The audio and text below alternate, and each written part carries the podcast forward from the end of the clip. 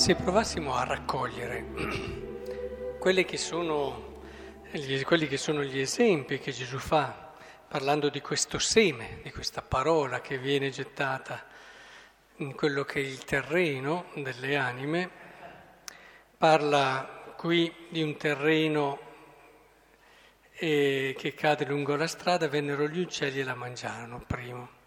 Poi un'altra parte cade nel terreno sassoso, non c'era molta terra, germogliò subito, ma poi eh, anche questa fu bruciata. Poi quella dei rovi e così via. E poi lo spiega, ci spiega che spesso è chi si dimentica subito la parola, chi viene schiacciato dalle preoccupazioni, chi non sa rinunciare, eccetera. Proviamo a raccoglierli, proviamo a, a stringerli. Alla fine esce un'immagine di ascoltatori della parola, perché chiamarli credenti forse è una parola troppo grossa, di ascoltatori della parola che vengono, praticano, e si dicono cristiani, però non hanno compreso l'anima dell'essere credenti. Cioè per loro la religione è Adesso mentalmente ripassate i vari esempi, ci sono tutti dietro questi esempi di Gesù in quello che vi sto dicendo. Cioè per loro la religione è un luogo di riposo, nel senso di rassicurazione. Per loro la religione è il cercare di dare risposta a ciò che umanamente dà paura perché non, sai, non ti sai spiegare. Per loro la religione è sì, i comandamenti, però insomma l'uomo è anche fragile, di conseguenza eh, insomma, bisogna che un attimo capiamo, insomma sì, li osserviamo un po', però tutti abbiamo le nostre debolezze e quindi eh, immagine, pensate agli ultimi esempi di Gesù, no? di coloro che arriva alla seduzione delle ricchezze, eccetera, che alla fine si può raccogliere nel fatto se tu sei credente e non vuoi rinunciare, ce la farai mai a vivere la tua fede. E così via, insomma, facciamo tutti questi esempi. No, cioè coloro che alla fine hanno visto la religione come quel luogo, quel porto tranquillo, dove sì, una serie di pratiche, qualche sacrificio e impegno, anche perché poi bisogna farsi accogliere, c'è un senso morale che si eredita e anche psicologicamente quei sensi di colpa che danno fastidio, meglio evitare di fare delle sciocchezze, così siamo anche più tranquilli e la gente ci accetta meglio.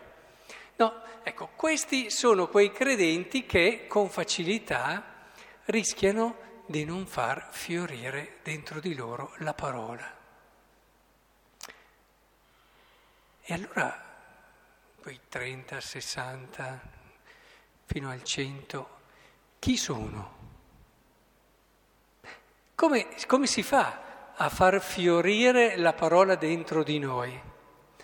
E quella parola che è efficace, lo dice la prima lettura, quella parola che ha un'efficacia unica, quindi questo ci fa vedere quanto dipende dalla nostra libertà, dal modo maturo di accogliere questa parola. Non è certo colpa della parola se noi non diventiamo quello per cui siamo stati pensati da sempre.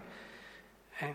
Anzi, lei è ancora qui, ce l'abbiamo ancora dentro, che è lì che aspetta. Coraggio, coraggio, ascoltami, accoglimi. E c'è e non si stancherà mai e ci sarà fino all'ultimo istante della nostra vita questa parola del Signore dentro di noi che cerca di farci comprendere ciò che, a cui siamo chiamati, la possibilità di bellezza e di amore a cui siamo chiamati. E dicevamo, allora chi sono quei credenti che fanno fiorire e fruttare questo seme? Sono coloro che hanno la giusta visione della vita cristiana, che è una grande sfida.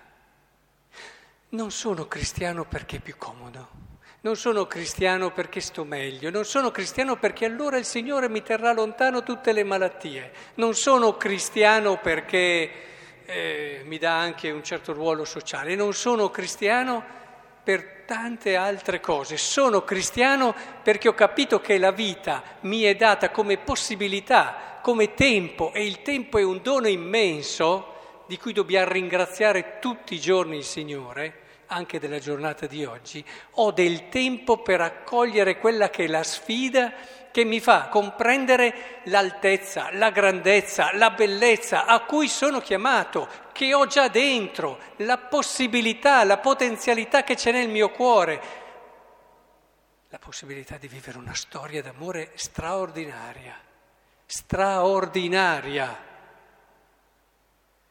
Il credente è questo, colui che affascinato da quella che è la proposta di Cristo dice non come il giovane ricco che si guarda intorno e dice, beh, devo rinunciare a un po' troppe cose. Eh?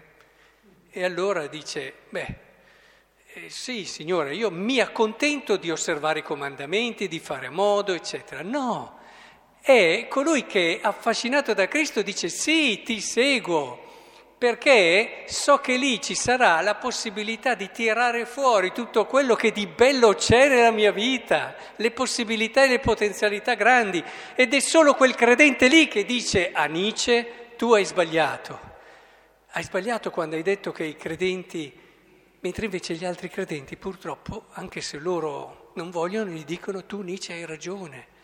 Che lui diceva no, i credenti che vedono la fede come un porto tranquillo sono lì si vogliono rassicurare con la fede. Ora, è importantissimo questo aspetto. A volte mi vengono in mente quei matrimoni, no? Come, come, non so, prendetela come metafora, come esempio. Questi matrimoni dove, ok, all'inizio il furore anche giovanile, eccetera, ci sono tante cose, poi la bellezza di immaginare, di sognare, di pensare, poi dopo, piano piano, proprio perché non c'è stata l'idea che io ti sposo, ma per iniziare una sfida meravigliosa, un cammino stupendo. Io scelgo te perché con te so che posso provare ad arrivare lassù. Eh? Non scelgo te perché mi piaci, mi vai bene, sto bene, mi trovo bene.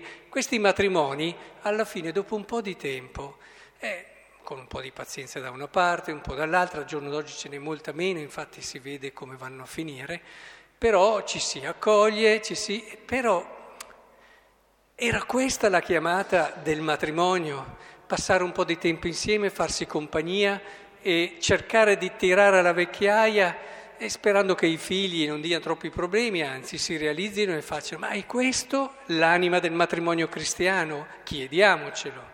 Questo lo vivono in tanti, anche non credenti. Che differenza c'è? Ma è giusto che ci sia della differenza? Certo. Se no? Se no perché ci sposiamo in chiesa? E questa differenza è fondamentale che la viviamo. E allora già quando scegli da giovane, scegli quella persona perché sai che con quella persona puoi arrivare là. Non semplicemente perché ti piace e stai bene, certo c'è questa componente, ma non è quella fondamentale. E sai che puoi arrivare là vivendo la vita come una sfida ogni giorno, una conquista e le difficoltà che ci possono essere, il cammino, le comprensioni, le pazienze, le fatiche, le prove, diventano tutte un motivo per salire sempre più su e per scoprire che capacità d'amore hai, che possibilità d'amore hai, come puoi vivere, cioè la vita di Dio nella tua esistenza. Perché allora vivi da Dio, ma non nel senso bene, vivi come Dio. Ora, penso che sia importante che comprendiamo che questo è un esempio, quello del matrimonio, che ci sono modi e modi di viverlo naturalmente. E ormai ci siamo un po' laicizzati anche nel matrimonio, abbiamo tirato al basso, abbiamo perso quel senso di assoluta novità, di assoluta specificità che c'è nel matrimonio cristiano, che non vuol dire che andiamo a messa insieme e allora viviamo il matrimonio cristiano. Vabbè, se fosse tutto qui, quando ci si va insieme, ma è piuttosto aver capito un modo di vedere lo stare insieme una prospettiva, una essenziale chiamata. Ed è questo che allora ogni giorno rende l'altro sempre più bello. Invecchia, eccetera, sono sempre le solite, ma non sono mai le solite cose. Potrà non essere più la ragazzina o il giovanotto ma diventano sempre più belli perché ogni giorno c'è qualcosa di nuovo in questa sfida che stiamo vivendo e l'altro permette a me di essere me stesso. Portate tutto nella vita cristiana e capite, il cristianesimo è questo, coloro che accettano questa sfida e la vivono. Il matrimonio, ad esempio, è un aspetto di questa sfida. Poi c'è chi ha altre chiamate, ma anche queste devono essere vissute così, perché è facile in qualsiasi chiamata, anche quella di consacrazione, dopo un po' mettersi a sedere. E entrare in una routine che alla fine svuota il senso della tua scelta iniziale. Quindi chiediamo al Signore questa grazia, perché è così bello, mi verrebbe da dire davvero, ma che possibilità avete? San Paolo dice le sofferenze del momento presente sono alla gioia futura, quasi ci dice, ma ti rendi conto di che gioia hai lì come possibilità della tua vita?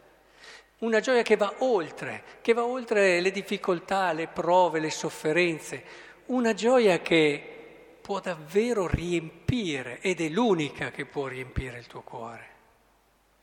E allora, non so come San Paolo mi verrebbe da dire, vi invidio, accidenti come vi invidio, ma vi rendete conto di che possibilità avete davanti nella vostra vita? Ma vi rendete conto come voi potete davvero raggiungere cose grandi, belle, sante nella vostra esistenza? Eh, insieme aiutiamoci proprio a vivere, oltre che a capire questo, e allora sarà davvero un bel vivere.